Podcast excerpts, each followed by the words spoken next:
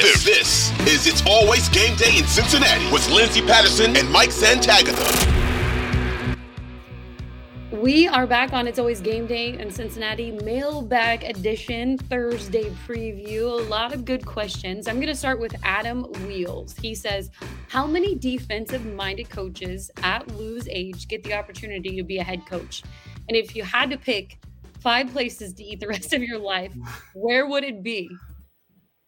Uh, the age thing with Lou Anarumo is interesting because he's 56, yeah, so he's older. But he had such a cool background to get to the NFL where he started as a high school coach, moved to like D3 college, worked his way up through all the way to D1 college, and then he ends up getting an NFL gig. So he worked his way up from nothing. Like most of these guys, you look around the NFL, it's oh, that's a former player with his old coach, or oh, Kyle Shanahan. Oh, he must relate to Mike Shanahan or Matt LaFleur and Mike LaFleur. It's like you get a lot of legacy names, you get a little bit of nepotism. So it's kind of cool that uh, this guy just rose from nothing and just made connections along the way. So I don't think there's many defensive minded guys that have done that. Uh, like Pete Carroll, but yeah, Pete Carroll was a rock star in USC and he already worked in the NFL before he got that Seahawks job as well. Um, Mike Zimmer, is that a good one for? Uh, he got a head coaching gig and he's currently 66. It was about 10 years ago, 50 something. So I, I there, Mike Zimmer. I guess that's your former Bengal defensive coordinator gets a head coaching gig somewhere. Similar path, I guess. Uh, I, I haven't looked too deep into Mike Zimmer's history, but he was in the NFL a long time. Yeah, no, I I think Lou's going to be fine, and and the, the only problem what what Lou has going against him is he's a defensive coordinator. It, especially in today's NFL, like that used to not be as big of a deal, but it really feels like most of these guys want to find the Mike McDaniel uh, types rather than mm-hmm. trying to find, uh, I don't know.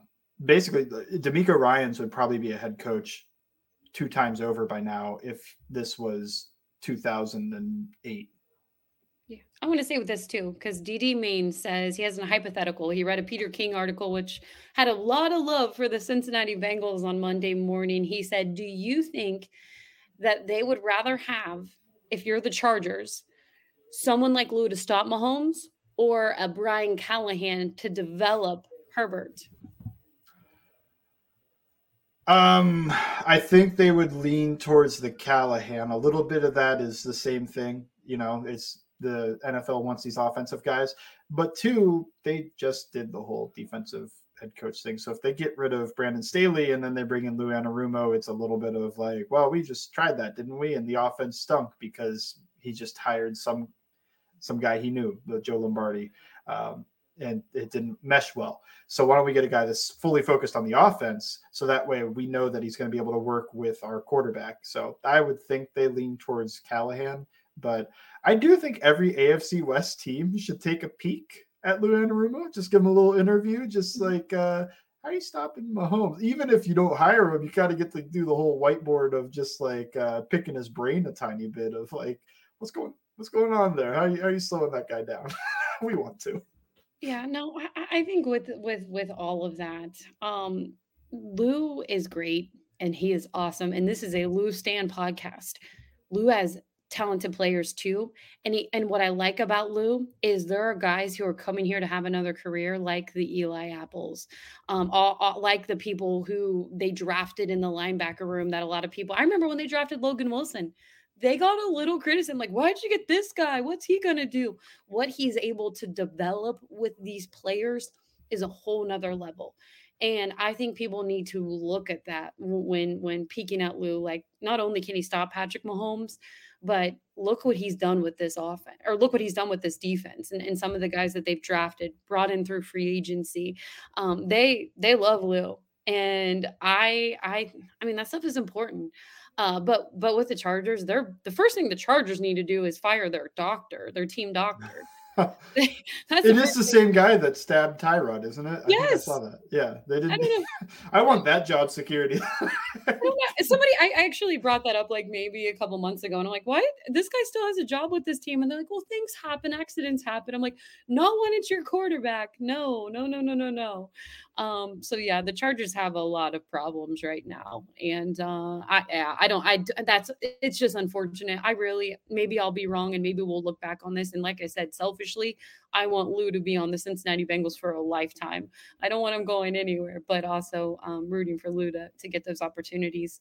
We'll go with this because it was actually something when you look at the injury report. Will G says with Hurst in a boot, might we see Asiasi on the field in some spots coming up? He's an intriguing player. I think so. I mean, uh, Wilcox, even though he's the tight end one, he's not going to play 100% of snaps. Do they get into any 12 personnel? If you get into any 12 personnel, it's going to be Asiasi on the field. Uh, and he's hit the field already a little bit. Yeah, he was the mm. guy that didn't run the, the flat route on the RPO that Joe, Joe Burrow turned into a 16 yard running play. Um, but yeah, you're going to see Asiasi. I don't know how much they trust him, and I don't know if he's earned much trust, but I do think he's looked like an okay blocker when he's out there. So it's gonna be weird moving on. Both these guys are probably slightly better inline blockers than Hurst. I know Hurst had that giant blow up uh, sift block, but that is also with a running start. I'm talking about like on the line being a lineman type of blocking, and these two are a little bit better at it than he is. So that'll be interesting. And it is the Browns, so maybe you want to run a little bit but uh, I think you'll see plenty of Asiasi. I don't think it'll be more than like 15 snaps, though. What do you think? Yeah, I agree with it. I have some strange feeling that Asiasi is going to score their first touchdown. All right, that's a strange call. i know, I know, I know, because you know what? Zac Taylor's been in his bag over the last couple weeks, and I think it's going to be some random throw to Asiasi um, and that is definitely going on a limb. And I've been wrong about my interceptions over the last couple weeks, but you know, sometimes it's gonna hit. Well, they're just not getting interceptions. or just not getting them, just stealing the ball out of Travis Kelce's hand. Um, but yeah, no. So I've been wrong about that. And I don't know why. I don't know why. It's just it's just they've been really uh, they've been fun to watch on offense, and I feel like it's gonna be some random play. If not, it's Joe Mixon running it in. That's but, my thought. Is just they they just give the ball like, to Mixon, give him the touchdown. Makes sense on paper. Makes sense, you know, to get his confidence back. Uh, but you know, I I I almost. I don't love the Asiasi call just because I'm like, I really hope they don't start galaxy braining against the Browns and right. like, blow the game that way because they're like, ah, this time we're gonna we're gonna we're gonna fake the fake and get the ball to our backup tight end in the corner of the end. So it's like, all right, hold on, guys. what if we just ran straight ahead? You're right. Never mind, Zac Taylor. If you're listening to this podcast, do not give it to Aussie to score the touchdown. No offense to Aussie. Make it simple. Run it right in. Joe runs it in on a QB sneak, or maybe it's Joe Mixon, or maybe it's Samaje Perine. Don't make this complicating. Never mind. Axe that whole plan. we're gonna go with. We're gonna go with. I'll never forget the Philly special. Um, we'll we'll stay with uh the Hurst and Mixon talk too. Ryan M says if Hurst is out, which it sounds like Hayden Hurst is going to be out for a week or so to be determined on when he returns, but it doesn't sound serious, according to Hayden Hurst, his words, not mine. Mixon is good to go. Might we see some sets where Perine is in the backfield and Mixon lines up as a receiver? Probably not. Why uh, being this way? Well, uh, because I'm just trying trying to be honest. I mean, I don't think they run that much of the 20 personnel in general, and then to go with that, they the whole running back at wide receiver thing just doesn't happen very often. I we've it talked doesn't. about this before. Like when they go outside and empty, like yeah, sure, that you put your running back out there and empty, but like a generic two by two, you got the running back next to you. You're not putting the running back in the slot. You know, you're not taking Tyler Boyd off the field to put Mix in there. I guess in this case, you're taking Hurst off the field and putting Mix in there, or taking Wilcox off the field and putting Mix in there but I, what I whatever uh, he's not as good of a blocker so like you do gain value from having uh, an Asiasi or a Wilcox on the field because you can run different run plays. If Mixon is out wide or in H back type position, he's not going to lead block. And if you flip that, maybe Perine could, but I just I don't think this happens anywhere near as much as it gets talked about. Like across the NFL, teams don't really do this that often. All right, then that's a no. feel bad. Sean says, I do like this because my favorite thing in the world. I joke about it, like the comparison game, um, but I love to hear comparisons with players when they're playing well. Sean says, "What is Cordell Volson's ceiling? Existing NFL O line comparables." Oh, it's not existing. I think it's the popular one to say Clint Boling because he was a Bengal, just a solid left guard. I mean, plug him and play him for the next six, seven years. I think he'll be. That's about what my career trajectory for him would be. Just a solid guard. I, I don't know. I, I don't think you could reasonably say like a Joe Thuney type where he's near all pro level, but I'm he looks like a solid guard. I don't know how much more he develops from there. He's going to become a more consistent player, but I don't know if there's a realistic, like all pro level ceiling, but you don't need that. He was a late fourth round pick. I think a Clint Boling type, um, trying to rack my brain for another just middle of the road left guard like uh, Isaac Seumalo. I, I don't know. I'm gonna I'm gonna stick with Clint Boling because nobody's gonna know whatever mid level left guard I try to throw out there. We'll Just like I tried. If you know Isaac Seumalo from the from the Eagles, actually a right guard, then uh, you could let me know that uh, you know who I'm talking about. No, I'm speaking of the Eagles. I'm just throwing up this random fact right now. We're at this point in the season. Your prediction before the season was the Eagles and Eagles, the Bengals. Bengals. And they're like two and three in the power rankings, which is right insane and, and, we love to see it. I just needed to throw that fact out there. Credit to Mike. Yep, don't we'll doubt me. I, that, I mean, hopefully you're right. I hope you're right. please be right. That's awesome. It's it's an expensive awesome, but please be right. Um, Matt says, "How's Dax Hill doing? Do you expect an increase in his playing time?" I feel like we can ask this every week, and we're gonna get what we already know. Uh, he needs to see the field.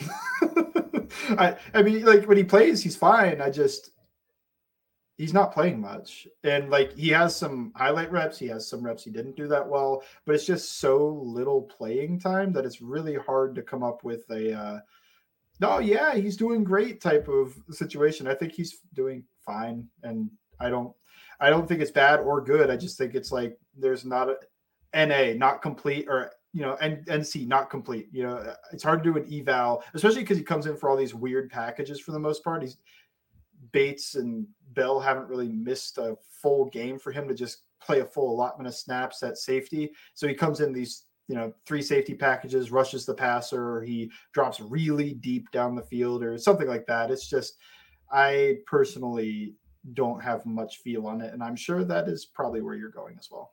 Yeah, 100%. And and Lou told us before the season kind of his outlook on it. This isn't anything against Dax Hill. It was almost like who you taking off the field to replace him. Um, and at this moment, he's going to learn on the sideline. It's Dax Hill's job next year, everybody. I'm not breaking news there that it's his job. And going from your off-season workouts to your training camp to um, your second year in the NFL, and maybe this will be beneficial for his development. What he's seen from these vets on the team and, and the leadership on defense, working with Lou. Um, I don't think this is a bad thing. Um, when you pick this late in the draft, this stuff will happen. It's not always going to be an impact player right away. Uh, I know, you know, there's probably a few guys ahead of them, maybe even Kansas City's pick that they would have probably taken when it comes to uh, getting to the quarterback and some depth there. But unfortunately, this is the way it went, and this could be a great thing. This is nothing against Dax Hill.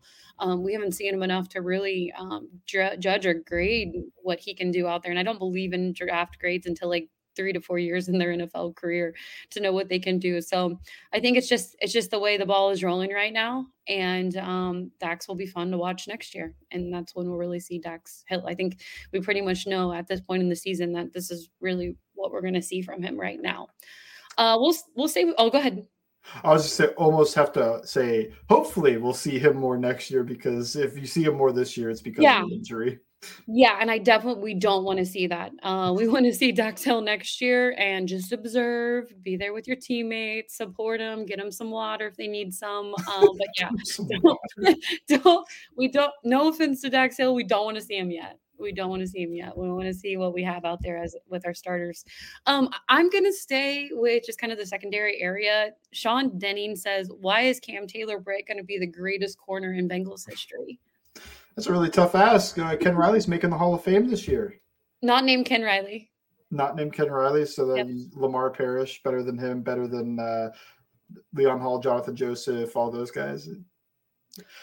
I think I think Cam Taylor Britt's a lot of fun. I think he loves to hit. He's very physical and he's very physical talent. You know, he's very athletic, a little bit stiff, but like straight line speed. He's got a lot of that, and he's not afraid of contact. So there's plenty to like. Um, I know it's just hyperbole. I think he's on a good path right now. It's hard to come into the league and play at corner, and he's coming in playing solid football at corner, and he'll get better over time. Louis Riddick uh, in March and April, or not in, in March, but in April was a huge, huge fan of Cam Taylor Britt, and he loved that pick for Cincinnati. So so far, I like Louis. He he knows what he's doing. Uh, former NFL front office, ESPN broadcaster right now. I believe everything he says about Cam Taylor Britt and what we're seeing now. It's just fun. And, and hopefully um, we'll just see so much more in his Bengals career. Bringing up cornerbacks, though, you remember the Tory James, Deltha O'Neil years? Yes, of course. Fun fact: I had a Deltha O'Neil jersey. Love Delta, so I, I fully support this. Yeah, He was he- uh he was like um Trevon Diggs, but less interceptions.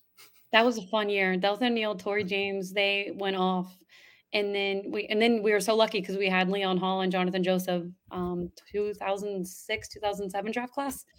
Uh, so that was fun. No, just random facts uh, about that. I was sporting that in, in elementary or middle school. I can't even remember, but uh, just the probably only person in my high school or middle. Well, I don't even know what grade I was in was wearing that jersey. The fun fact on Deltha O'Neil's in 2001, he tied the record for most interceptions in a game with four. Well, go Delta. Big 24 podcast. Let's stand. that was before the uh that was right before the Bengals sales. We use a Bronco. I remember that. I remember that. He was with the Beng. Okay, can you tell me how long he was with the Bengals? Because it was really short. It wasn't that short, it was four years. Oh, really? Yeah, he was only he was only like full time starter for two years, I think is the idea. Because they drafted Jonathan Joseph in 06 and then Leon Hall in 07. Then he left to New England and then that was the end of his career. He had 10 interceptions in 2005, though. That was sick. This I promise we are going to move on to Bengals and Browns, but I have one question for you, and this is so random. This is like random Bengals talk right now. Do you think the Bengals made the right move when they had to decide between Leon Leon Hall and Jonathan Joseph? Well, I think it's one of the rare moments of both those would have been fine. Jonathan Joseph, a little bit of malcontent. So, yes. Although, who's the better player? I think it was Joseph by hair. But he, he wasn't happy in Cincinnati. So, let him go. He went. He had a great career in Houston after that. Kind of sucked because he kept beating the Bengals right after that to get into the playoffs, uh, or in the playoffs. Sorry, uh, but I really I think the correct move was to pay both. But I, I don't think Jonathan Joseph wanted to stay. Full circle, the Bengals ended Jonathan Joseph's career. That's true. Tennessee in uh, Burrow's rookie season. That was uh, that was when we knew he was done. Yep. Sorry, this is so random. These are thoughts that run through my uh, nerdy brain head uh, when it comes to former players. Yeah, what's the next one? What, did they make the right move letting Cedric Benson walk? I don't know. I don't know. this this is negative talk. Only positive talk. Look where we're at. Look where we're at right now in 2022. So much Jordan year, and this team is just they're they're they're hitting on all cylinders. Next, we're gonna actually talk about the game. Bengals and Browns. What's gonna happen? The week is finally here. On it's always game day in Cincinnati.